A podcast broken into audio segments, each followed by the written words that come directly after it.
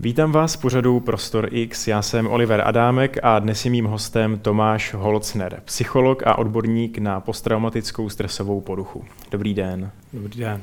Eh, hodně lidí pořád prožívá uh, trauma po tragické události, která se stala na Filozofické fakultě.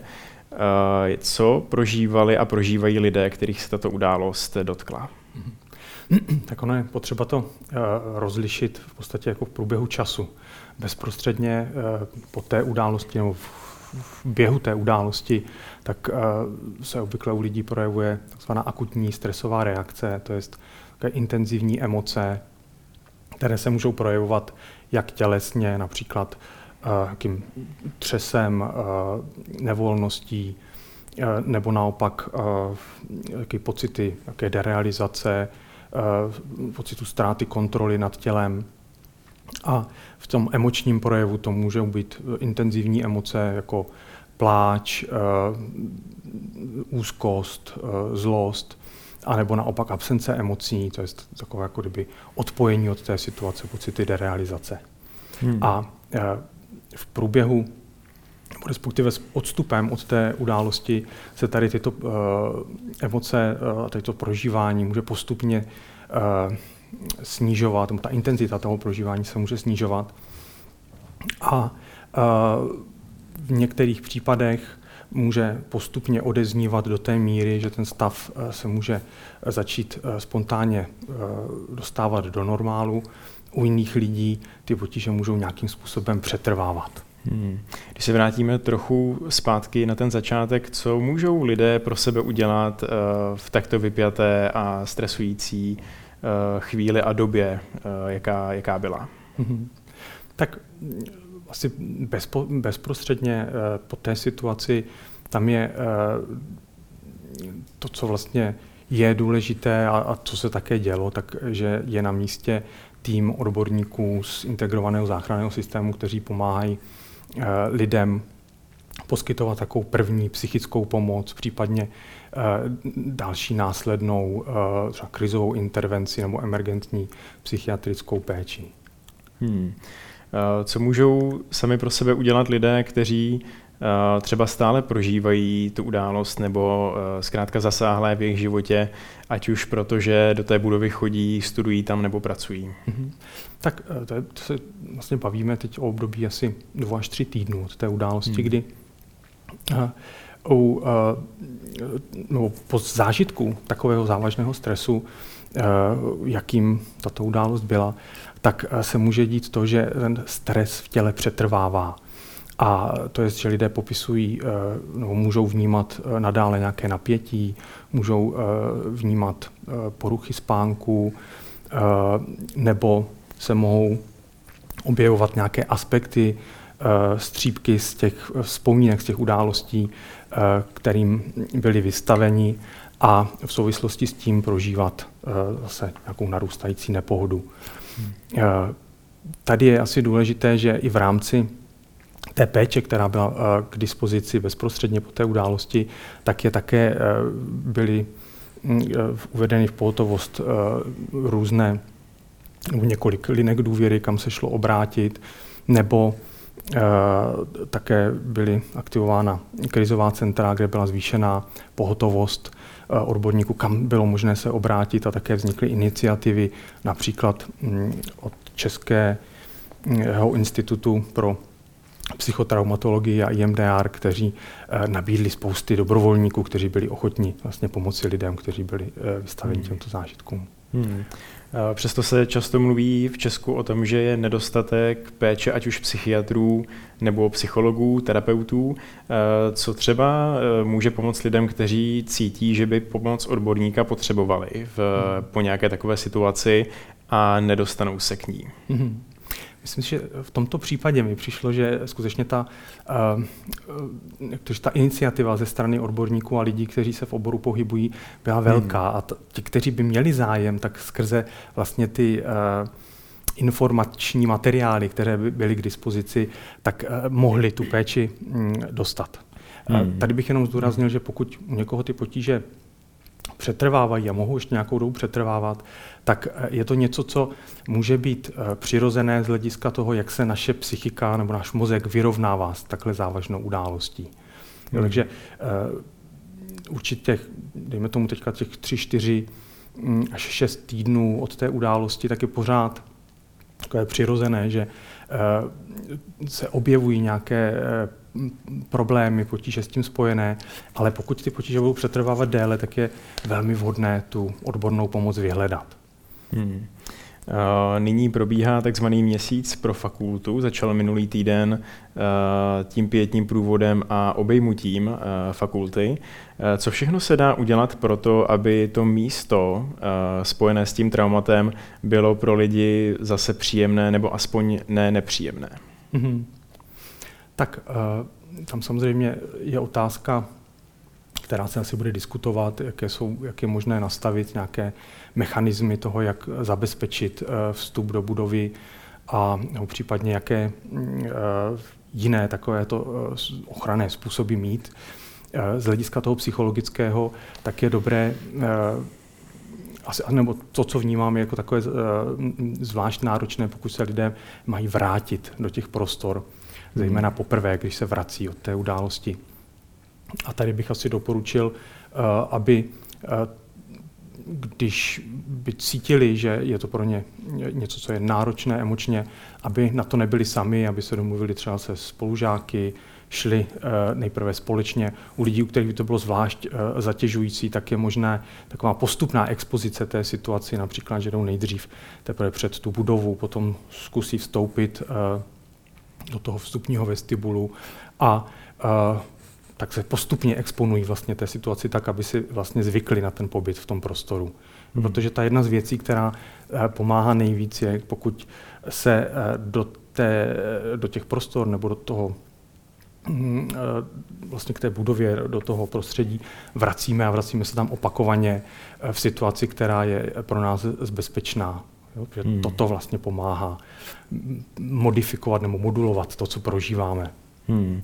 Eh, když se podíváte na to, co se eh, stalo právě minulý týden, eh, tedy ta akce s tím obejmutím symbolickým a následně vlastně lidé zpívali na náměstí společně nějaké písně, myslíte, že to je vlastně něco až terapeutického, že, něco, že to je vlastně právě ta správná cesta, jak to místo mm-hmm. Udělat znovu příjemným? Mm-hmm. Já si myslím, že to jsou určitě všechno velmi důležité kroky, které formou těch rituálů jo, nebo nějakého symbolického vyjádření pomáhají zpracovávat uh, to, co prožíváme, uh, podporují nějaký pocit sounáležitosti a také uh, pomáhají ve finále se vyrovnávat s tím, co se stalo. V podcastu Balance jste říkal, že lidé s posttraumatickou stresovou poruchou mývají právě tendenci se vyhýbat okolnostem, které jsou s nějakým traumatem spojené. Mm-hmm tady právě je asi problém v tom, že vlastně to nebude často možné pro spoustu lidí, kteří do té budovy budou muset začít znova chodit.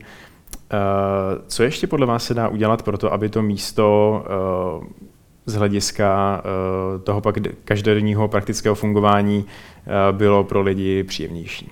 Mm-hmm zase je to asi otázka toho, co je eh, reálné. Někdy se doporučují určité úpravy toho interiéru, trochu změnit ten eh, původní eh, vzhled nebo výzdobu tak, aby to tolik neasociovalo ten původní interiér. Ale velkou roli vnímám právě v tom, jak pracovat vlastně s, tou, s těmi emocemi a s tím, co člověk prožívá protože v současné době jsou velmi efektivní způsoby, jak pracovat právě s postarom, nebo eh, s, pokud se rozvine, tak s posttraumatickou stresovou poruchou a pomoci tomu, aby se lidé mohli uh, do hmm. toho prostoru uh, školy vrátit a a fungovat tam. Hmm. Takže myslíte, že to je spíš na individuální úrovni a na tom, aby každý člověk, kterého se to týká, vlastně sám našel, co potřebuje, Uh, prožíval to třeba s druhými lidmi, jak jste říkal, a, a podobně? Uh-huh. Myslím si, že to má více rovin a ta jedna uh-huh. je uh, ta, uh, například to, co jste zmiňoval, určité rituály a způsob, jak vlastně společně nalézt vztah k tomu, co se stalo a nějakým způsobem to zahojit společně a potom také pracovat na té individuální rovině s tím, s tím obavem, obavami, s těmi strachy, které se můžou objevit. Hmm. Na přelomu roku se hodně mluvilo o tom, jak na eh, lidi po nějakém traumatu působí třeba ohňostroje a podobné eh, výrazné hluky. Myslíte, že to je eh, třeba významná věc, že skutečně to mohlo lidem, kteří zažili něco nepříjemného, uškodit? Ano, souvisí to s tím, že ve chvíli, kdy zažijeme nějakou velmi uh, závažnou traumatizující událost, tak to, co je velmi charakteristické, že to, co si z ní ovla, uh, odnášíme, tak je často jsou určité takové uh, fragmenty uh, vzpomínek, věmů z té události. A ve chvíli, když se s nimi později potkáme v reálném životě zcela v jiném kontextu, který může být zcela neohrožující, tak to ve nás může znovu spouštět stavy úzkosti, bezmoci, podobné, které jsme zažili hmm. právě v kontextu té traumatické události. Hmm. Někteří lidé se s traumatem vyrovnají s nás, u některých propukne právě třeba ta posttraumatická stresová porucha. Co vytváří ten rozdíl mezi tím, jak lidé takto těžké situace prožívají? Hmm. To, to je tam je spousta faktorů. Jo? Jeden hmm. zcela důležitý bude Eh, nějaká osobní historie, která, eh, kterou máme každý jinou. Eh, u někoho hm, někdo může reagovat velmi, cit, podstatně citlivěji na nějakou zátěž, trauma, ale pak je to také zcela zásadní faktor a to ta míra toho, té traumatické události, protože každý z lidí, kteří Eh, byli nějak vystaveni té situaci, tak i byli vystaveni v nějaké jiné míře a hmm. jsou v podstatě traumatické události, které můžou vyvolat posttraumatickou stresovou poruchu téměř u kohokoliv hmm. svou závažností. Jo. Takže tam bude několik faktorů, které tomu, o tom budou rozhodovat. Hmm. Jak se potom pozná přímo ta posttraumatická stresová porucha? Jaký lze třeba rozeznat od nějakého běžného strachu nebo úzkosti, který, který asi nastane u každého hmm. po podobně těžké události? Jak se rozezná přímo eh, ta porucha? Hmm. Možná ještě abych navázal na to, co jsem říkal v úvodu, Hmm. Že uh, prvních několik týdnů může být velice přirozené, že se nějaké uh, formy úzkostí eh, nebo nějakých jiných stavů objevují. Eh, to, kde eh, vlastně můžeme potom už hovořit o posttraumatické stresové poruše, tak pokud právě s tím odstupem třeba 4 až 6 týdnů přetrvávají potíže jako vracející se Eh, takové intenzivní vzpomínky, nazýváme to flashbacky na tu událost, které mají takový charakter, že nejedná se o, o obyčejnou vzpomínku, ale vzpomínka, která je natolik intenzivní, že až na chvíli můžeme mít pocit, eh, jako kdyby se to dělo eh, znovu právě teď a tady. Tak ten návrat tady k té události může být například i formou třeba nějakých nočních můr, kdy se nám opakovaně může přehrávat to téma, buď v té podobě, jak se odehrálo, nebo v nějakých modifikovaných e, způsobech a narušuje to vlastně kvalitu spánku. E, další takový podstatný faktor je takový neustálý pocit ohrožení, kdy e, ačkoliv od té události už uh, uběhlo mm, no, několik, teď v dané chvíli dva až tři týdny, ale uh, může to být i později, uh, tak uh, vlastně v člověku pořád zůstává pocit jako jeho ohrožení, kdy není schopen hmm. se uvolnit cítí neustále napětí a má potřebu se nějakým způsobem zabezpečovat, může být takový podrážděný, méně soustředěný, eh, může mít tendenci se eh, stahovat od okolí, eh, uzavírat se do sebe, opouštět aktivity, na které byl zvyklý a tak dále. A potom je právě ta důležitá, ten třetí takový aspekt, který tady taky už zazněl, je, že se vlastně člověk má tendenci vyhýbat nejenom třeba tomu místu, eh, kde eh, se ta událost odehrála, ale taky situacím, které se s ním mohou asociovat. Hmm. Uh, vy jste říkal, že většinou posttraumatická stresová porucha se začíná projevovat po čtyřech až šesti týdnech. Dá se třeba nějak zabránit tomu, aby u člověka, který nějaké trauma zažil, probě, jako začala právě ta posttraumatická porucha a s ní spojené nějaké dlouhodobější problémy? Mm-hmm. Já možná to ještě poopravím. Přijde mi tady to období těch 4 až 6 týdnů takové už, kde je potřeba zvýšeně pozorovat, jak to vlastně, jak to je.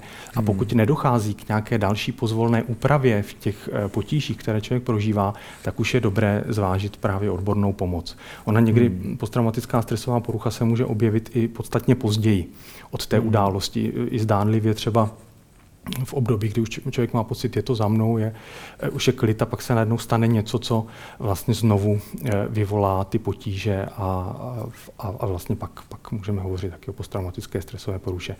Hmm. A to, co lze dělat, tak mm, uh, jednak to, co může dělat člověk sám, možná kdybych uh, zmínil, uh, tak je určitě dobré se uh, neuzavírat, naopak spíš hovořit o tom, co se stalo s blízkými, s lidmi, kteří třeba také jak byli té situaci vystaveni, vlastně s lidmi, ke kterým máme důvěru a můžeme sdílet to, co se dělo. Je to velmi důležité z toho důvodu, že často ta intenzita těch vzpomínek je taková, že a toho, co se děje, Eh, že a má takový specifický charakter, jo, že je taková fragmentovaná a není úplně zasazena do toho uh, takové té časové osy toho, co se dělo. Takže Jedna z věcí, která se probírá i třeba na těch terapeutických sezeních, ale což také člověk může udělat sám, je si uvědomit, co dělal před tou událostí, než vlastně začalo, eh, než se dostal do toho nějakého akutního ohrožení, eh, co se dělo v průběhu té, eh, tady té situace a kdy si potom znovu uvědomil, že už je vlastně v bezpečí, kdy si vlastně může tímto způsobem nějak připomenout, že ta událost taky měla nějaký svůj konec. Jo, je to uh, velmi důležité z toho důvodu, že uh, ty symptomy, které jsem popisoval, které mohou trvat i eh, týdny a měsíce po tom, co jsme vystaveni nějakému traumatu, souvisí s tím, že to trauma je uloženo v těle. Jo? Hmm. Takže i když my už racionálně víme, že je, jsme v bezpečí, tak naše tělo to neví a přetrvává hmm. v něm ten stres a ty symptomy. Eh, posttraumatické, které jsme zmiňovali. Hmm. Eh, říkal jste, že ty posttraumatické potíže můžou přijít i po delší době, třeba po několika měsících. Eh, čím je dané to, v jakém období se začnou projevovat? Hmm. Tam bych, to, to může mít různé příčiny. Jo? Někdy to bývá tak, že je tam například nějaký spouštěč, který se velmi asociuje s tím, co člověk prožil. A přestože tu událost se mu podařilo nějakým způsobem, aspoň z toho prvního pohledu, dobře zvládnout, tak ve chvíli, když eh, je například hm, buď sám vystaven, anebo zprostředkovaně vidí eh, v televizi, ve zprávách nějaké, nějakou situaci, která mu připomene to, co se stalo, tak může dojít k tomu, že se ty eh, potíže znovu můžou takhle objevit. Hmm. Posttraumatická stresová porucha byla poprvé definovaná po válce ve Větnamu. Proč právě tehdy? Hmm. Tak ale to vlastně takové období, které bylo hmm, charakterizováno tím, že vojáci, kteří se vraceli z toho válečného konfliktu, tak se u nich projevovala posttraumatická stresová porucha v podstatně větší míře, než eh, v jaké do té doby eh, vojáci vlastně z těch konfliktů se vraceli eh, s takovými potížemi. Hmm. A protože těch lidí bylo opravdu hodně, tak i ta psychiatrická odborná společnost na to musela reagovat a tuto kategorii vlastně tam do, té, do toho diagnostického manuálu zařadila. Hmm. Dnes se uvádí, že touto duševní nemocí trpí eh, zhruba 10% žen a 5% mužů v západních eh, společnostech. Hmm. Mě možná překvapilo, že to je poměrně vysoké číslo. Jaké jsou nejčastější příčiny? Hmm. Se posttraumatické stresové poruchy. Ano. Tak velmi často to jsou vlastně události, které nějakým způsobem překračují charakter takové té naší běžné zkušenosti. Takže eh, to jsou eh, často právě násilné činy eh, vůči ženám, často motivované sexuálně. Samozřejmě jsou to události jako válečné konflikty, ve kterých zažívají lidé enormní zátěž a jsou vystaveni velkým traumatickým událostem. Potom to také můžou být nejrůznější třeba hromadná neštěstí. Můžeme vzpomenout například tornáda na, na Jižní Moravě, kde v podstatě taky byla zasažena nemalá část populace a někteří z nich byli ohroženi tímto. A pak to také můžou být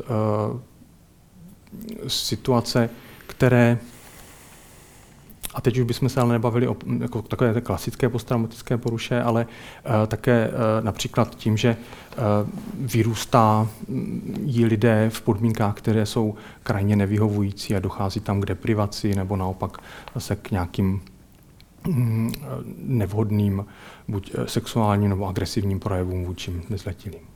Hmm. Eh, dá se posttraumatická stresová porucha vyléčit a jakým způsobem eh, se vlastně terapeuticky eh, k ní přistupuje? Mm-hmm.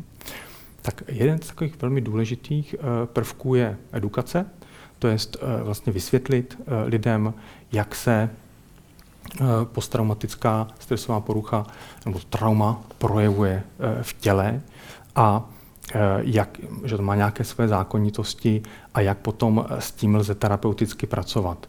Jo, v dnešní době je například velmi efektivní MDR terapie, která uh, je velmi specificky zaměřená právě na práci s posttraumatickou stresovou poruchou a bere v úvahu právě to, co se děje v rámci mozku a centrální nervové soustavy. Hmm. Vy se tomuto typu terapie věnujete, té takzvané EMDR terapii.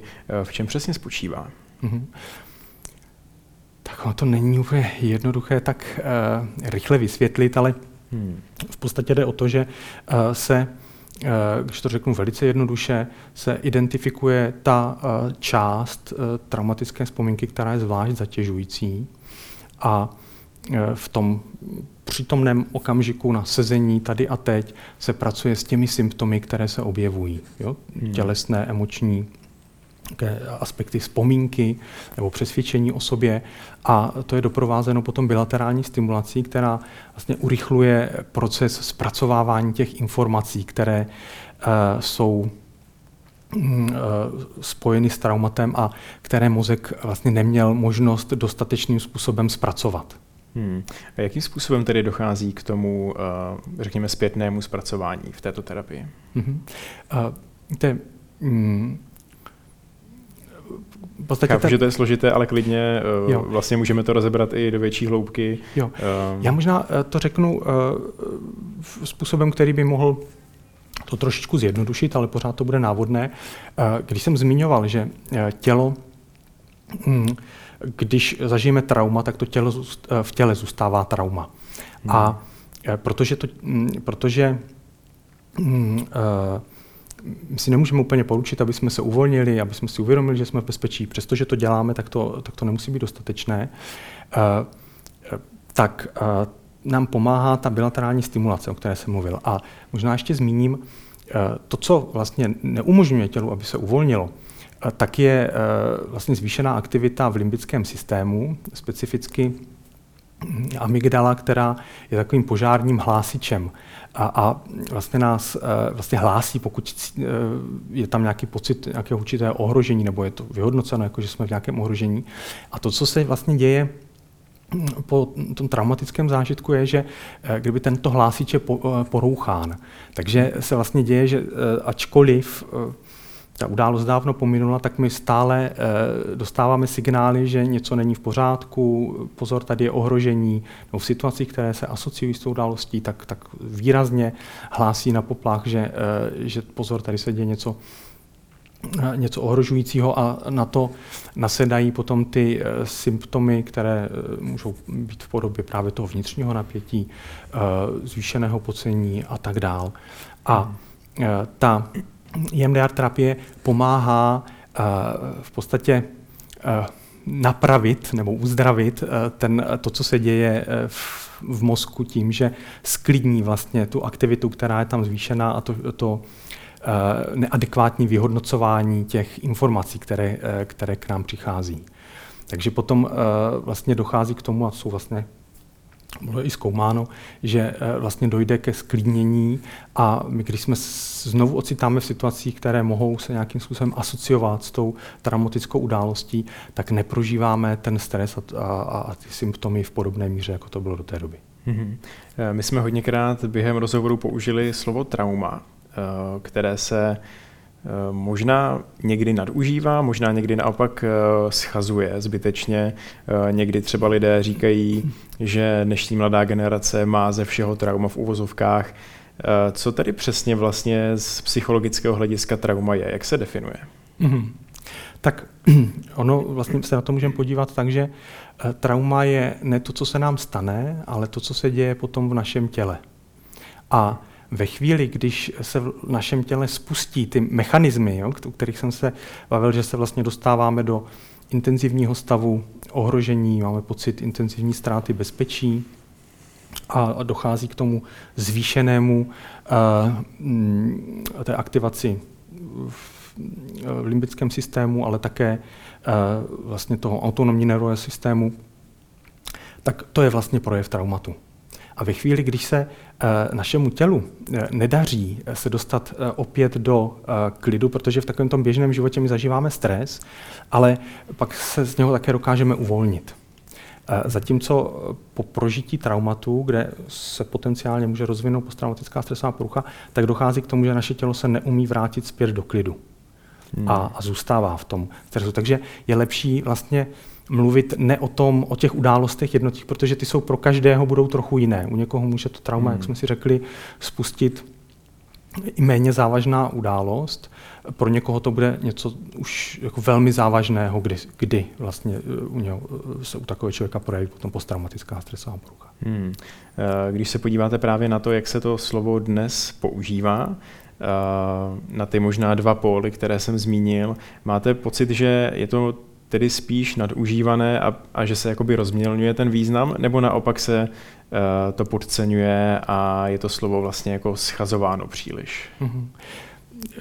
Přiznám se, že mi to těžko hodnotí, že asi záleží potom eh, na každém jedinci, jak s tím pojmem pracuje. Hmm. Vy se věnujete psychologii už přes 16 let na terapeutické úrovni, jestli jsem dobře počítal. Jo, jo. Hmm. Jak se podle vás za tu dobu změnily třeba postoje k duševnímu zdraví eh, v Česku, třeba eh, po té spoustě kampaní eh, mhm. osvětových o duševním zdraví? Myslíte, že se třeba něco změnilo? Mhm.